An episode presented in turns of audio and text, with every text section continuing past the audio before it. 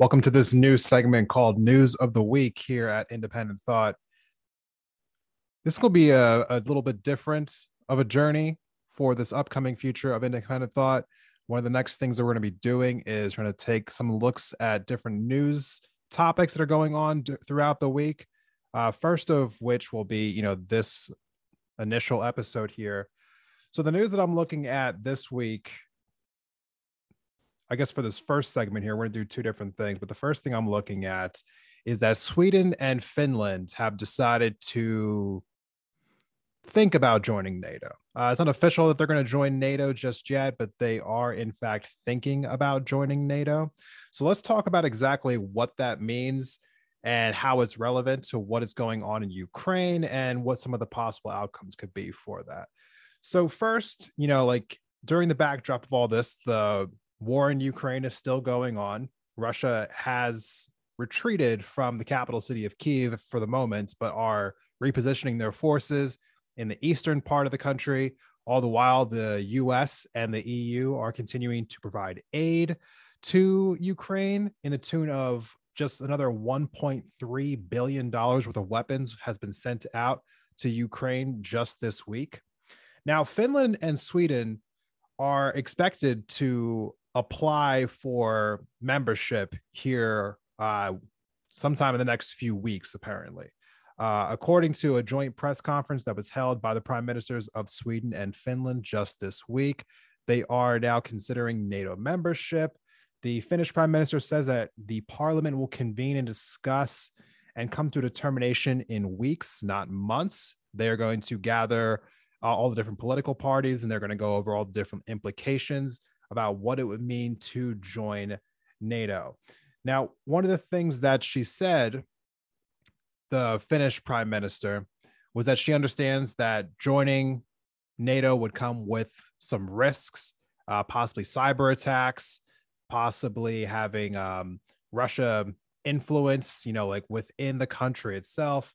Uh, one of the things that she said was that it was pertinent that fear not be the determining factor in the decision making process when it was when it was trying to when they were trying to figure out whether or not Finland should in fact join NATO. And also taking into account that their decisions would also impact their neighbors so they're also closely working with Sweden. Uh, Sweden's prime minister had said during the same press conference that they were in no rush in order to figure out whether or not they wanted to join NATO but that they would take their time figuring all this out and do what was best for their own security. Now, for those, you know, who are just a little confused about, you know, all of this, like why does this matter? Well, in a short sense, you know, NATO is just a defensive alliance um, that is made up of about 30 countries. No, it is 30 countries right now. This was a prime point in what Putin said was his rationale for wanting to go into Ukraine in the first place, saying that he feared NATO's eastern expansion, saying that he did not want more NATO nations on the Russian border. Uh, he was afraid that you know NATO weapons might become writing right up against Moscow, something that he did not uh, find he said it was in the best interest of the Russian security in order to prevent NATO encroaching on its borders. Uh, he believes NATO to be a threat. So, Russia does not want any more countries expanding eastward towards itself that are going to be NATO members. So, um, this is kind of backfired right in Russia's face because now Finland actually, you know, shares a massive border with Russia. So if they were to join, it would be an additional 850 miles worth of border uh, now with another NATO country. Currently, the only NATO countries that border Russia are Latvia, Estonia, and Estonia. So Russia's reaction to this news has been that of the the nuclear variety. Just uh just this week, uh, former president Medvedev, I believe is how you pronounce his name, came out and said that according to you know his sources, because I guess you know uh, being a former president, he's still very much tied in with the Putin regime and the Kremlin. Said that it was very possible that if Finland and Sweden decided to join NATO, that the Baltic Sea, the sea that they that they all share together, would no longer be a nuclear free zone. Now, for those who are unaware, there is a little section of Russia itself that's detached from the rest of Russia. It's called um, Kaliningrad. I think I mispronounced that wrong too, but that section of Russia is actually like sandwiched in between Lithuania and Poland. Now, it happens to also be right across the Baltic Sea from both Sweden and Finland. Currently, Russia claims that there are no nuclear weapons in this part of Russia, but it's said that if Finland and Sweden decided to join NATO, that Russia would be forced to increase its defenses in the Baltic Sea, thereby sending nuclear weapons into Kaliningrad, which I'm sure I mispronounced again. So Russia is is very is very, you know, bringing about the escalatory rhetoric by saying that they will put nuclear missiles or nuclear weapons basically on the doorstep of these two nations. Now, Lithuania's um, prime minister, I believe, weighed in on this, saying that you know this type of rhetoric is nothing new from Russia, and that it's and that they believe that they've had nuclear weapons there all along. So this really isn't changing any of the dynamics in the in the area. Uh, also, former UN ambassador came on to MSNBC just this week and also reiterated something similar, saying that you know Russia's activities in Ukraine, doing nothing else, have provided the motivation for countries like Sweden and Finland to basically have to join NATO, given their collective defense agreement, which is the next thing that really needs to be discussed here, because one of the things that was also noted with the Finnish prime minister was the fact that what they're really interested in is the Article 5 protection that comes with being a member of NATO. And what that means is that if any country that is within the NATO defensive alliance gets attacked, then every country in the NATO defense alliance, which is would be 32 nations if Sweden and Finland joined, they would all go to war against whatever country attacked them. So if you attack one country, you attack all the countries of NATO. So they are looking for basically that deterrence, thinking that if Russia wouldn't dare attack them the way they've attacked Ukraine, because attacking Finland would then mean attacking the UK and Germany and and you know France and the US and and they they believe that they will be safe from any kind of invasion like Ukraine if they're a part of NATO. So, and it's kind of, and it seems as though the populace is also on board with this. From polls being done in Finland right now, four months ago, when when the Finnish people were asked if they thought that they should uh, join NATO, only 24% of the people in the country approved NATO membership. That same poll was taken just within the last couple of weeks, and it went from 24% now up to 68%. So a supermajority of the people of the country now are openly in favor of joining NATO. And also, similar polls have been done in Sweden, and 60% said that they were in favor of joining NATO if Finland also joined. So, my reaction to all of this is honestly it, just it feels very ironic at the moment where Russia was trying its absolute best to stop NATO expansion, it has maybe prevented one country from expanding into NATO and now enabled two.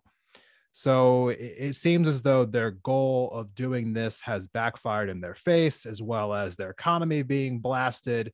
And, I've already given my thoughts about who I feel is uh, the aggressor in in this conflict and how I feel about Russia going into into war in Ukraine and and their explanations for why they did it.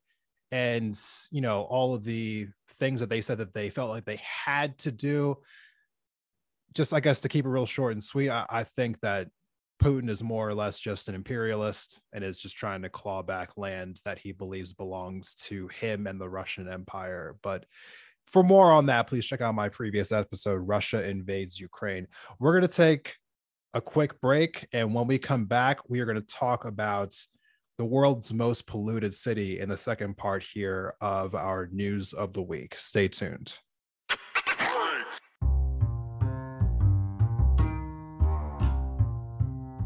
Betty's Divine is a locally owned boutique on the magnificent Hip Strip in downtown Missoula, Montana, that has been a fixture in the Mountain West since 2005.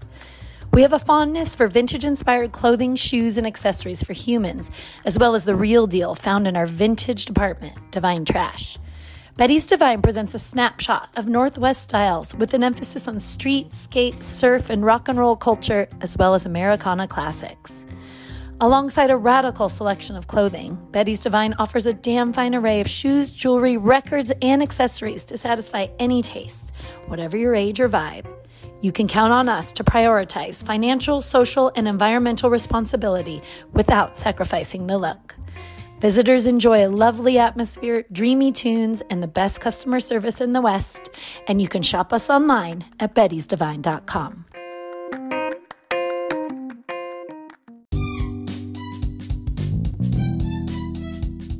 Hey, Indie Thought listeners.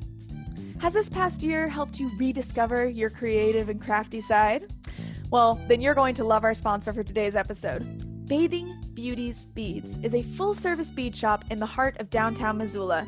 Whether it's seed beads, semi precious stones, vintage beads, or just materials to make a project, they have something for every person and every price range. Not from Missoula? Don't worry. They have an extensive online store and they will ship directly to you. Whether you're a beginner or a pro, they'll welcome you and help you make your next project a reality. You can find them online at Bathing Beauties Beads on Instagram and Facebook or at bathingbeautiesbeads.com. And don't forget to use offer code Independent Thought at checkout to save 15% on your order.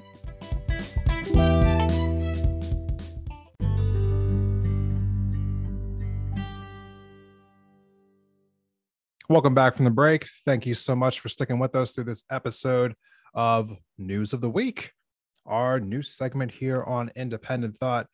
I think I'm going to get used to doing this on a weekly basis. This is a fun new addition to the podcast.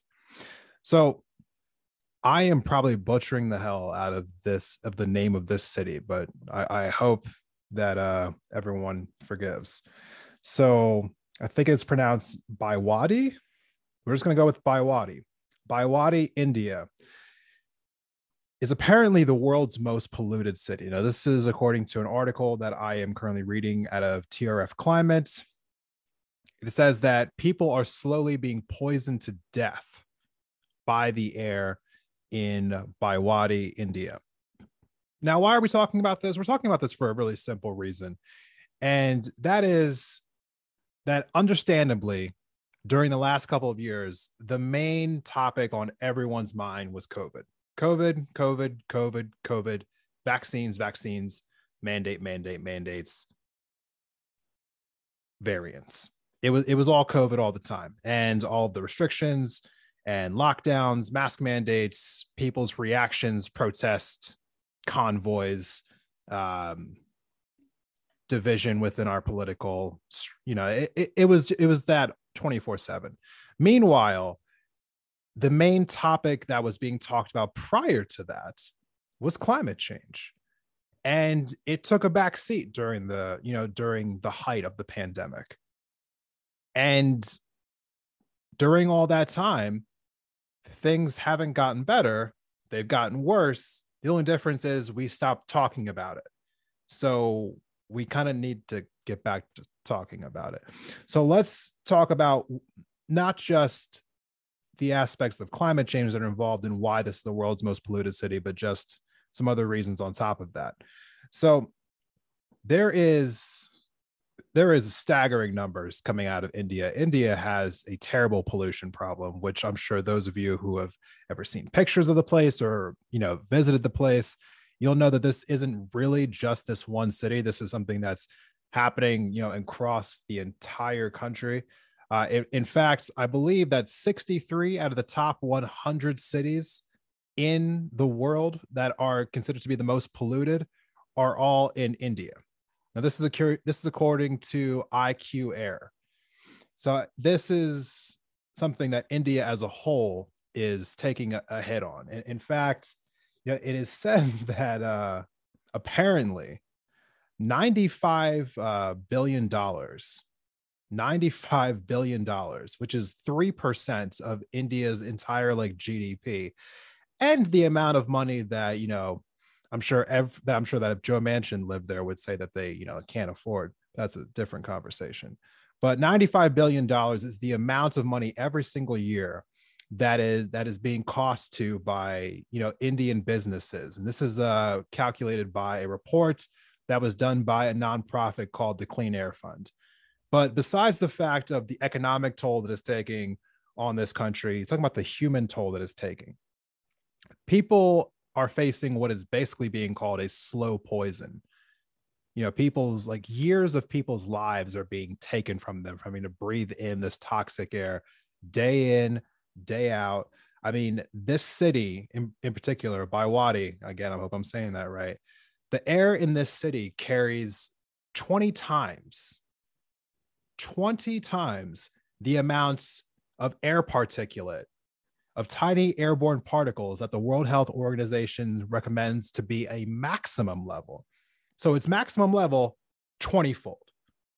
That is what is exper- that's what's being experienced in this city you know doctors are saying that breathing in this level of stuff can relate to, well can cause asthma in a in a small sense but can also uh, lead to lung cancer and reducing blood oxygen levels which can cause you know irregular heartbeats you know palpitations and obviously you know over time uh, cardiac issues including you know heart attacks so there are people who are, you know, having to work outside in these conditions, you know, like worker, market workers, police officers, construction workers. Uh, they are having to breathe in this air particulate all the time. The heat is also so devastating that they also don't feel feel comfortable wearing masks in this environment, even though that would lessen the amount of particulate that would be coming in. The heat, you know, like in the peninsula is just is just so overbearing that they just they feel like breathless if they have to wear masks outside while having to breathe in all this stuff. So it, it's just it, it, seems as though it, it's it's a nasty thing all around. And on top of this fact, it seems as though the public at large is not quite aware of the dangers of breathing in this particulate all the time.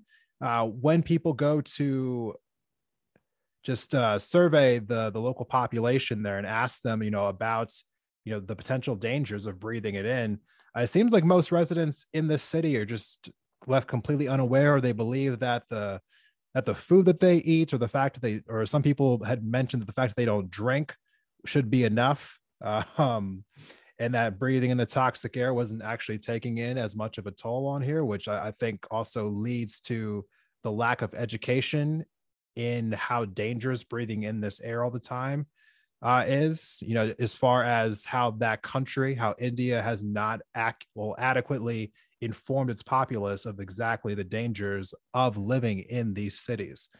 So it it is just absolutely just devastating to see what's happening in this country right now. Pollution, you know, like this uh, is said to reduce the life expectancy of around 40% of the population in this city by more than nine years. Now, this information comes from a research group out of uh, Yuchai Energy, uh, where they one doctor in particular says that quote it is a slow poison that corrodes your body over years. Now, this uh, was this was uh, said by somebody who works at CREA Clean Air out of Delhi. So th- this is this is this is unbelievable to me. I mean, in 2019, the government pledged to wait to raise awareness uh, about toxic air risks.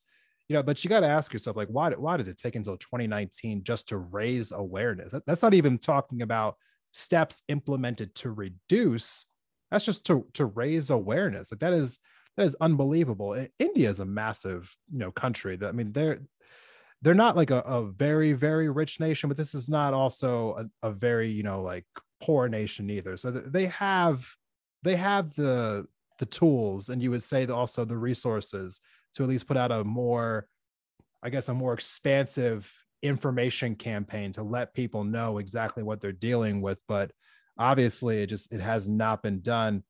So i know that this is something that people might not think about as much because it's not happening in america. You know it's it's happening across the world and it, it seems as though you know we in america like to only think about other americans. But you know i think in, in a really strange way uh this is something that americans need to hear because really this kind of stuff like really isn't that far away from happening in you know in a place like our country. I mean it already is to a degree but i mean the point that i'm really trying to drive home here is, is that we as a country and as a planet but you know we can't solve every country's you know issues but we're not taking this this crisis seriously enough. I think that the the energy that was you know like pumped into the country you know by certain organizations like the sunrise movement seems to have died off largely in the last couple of years. And it seems though so many are just not taking the climate crisis as seriously as need be. It's like we we see a natural disaster pop up and then people spark up their interest and like talk about it for a couple weeks and then it just kind of fades back into the background and we're done talking about it again. And that just seems a little unforgivable given the the human toll that is taking on people in every corner of the globe. So normally this would be the part of the episode where i would have some call to action to where i would say this is what needs to happen next. But truthfully i think the first step that needs to be taken is just that you know the people us listeners people who live in this country who are who are who care about you know the environment you know people need to get re-energized. Like i know that a lot of there's a lot of stuff going on in the world right now. You know inflation is killing people. Uh, people are feeling the squeeze of like the housing market. Like I, I get it. We are all struggling right now but you know i'm going to keep saying this in basically every episode going for the rest of this year. Like people are going to be knocking at your door this year. They are going to be asking for your vote in this year's midterms, in your local elections. When people come to ask you for your vote, ask them what they're doing about the climate crisis. Ask them what they're going to do legislatively. Ask them how you can get a hold of them to hold them accountable when they get into office like like we need to get back in the forefront of addressing this and not wait until problems like the ones that are happening in India come over here and start affecting us here the same way. We can't take a back seat to this issue and we need to get out in front of it before it gets worse because the rate it's going, you know, the issues that that people are seeing in India might be seen over here soon. And that's not the kind of world that I want to live in. I'd hope that not be the kind of world that you want to live in. We have to be actively going after all of these pollution issues, all of these climate issues. They they have to be addressed. So thank you all for tuning into this this first uh, run issue, first take of the news of the week. Thank you so much. We will see you for the next news of the week next week. Have a good week, everyone.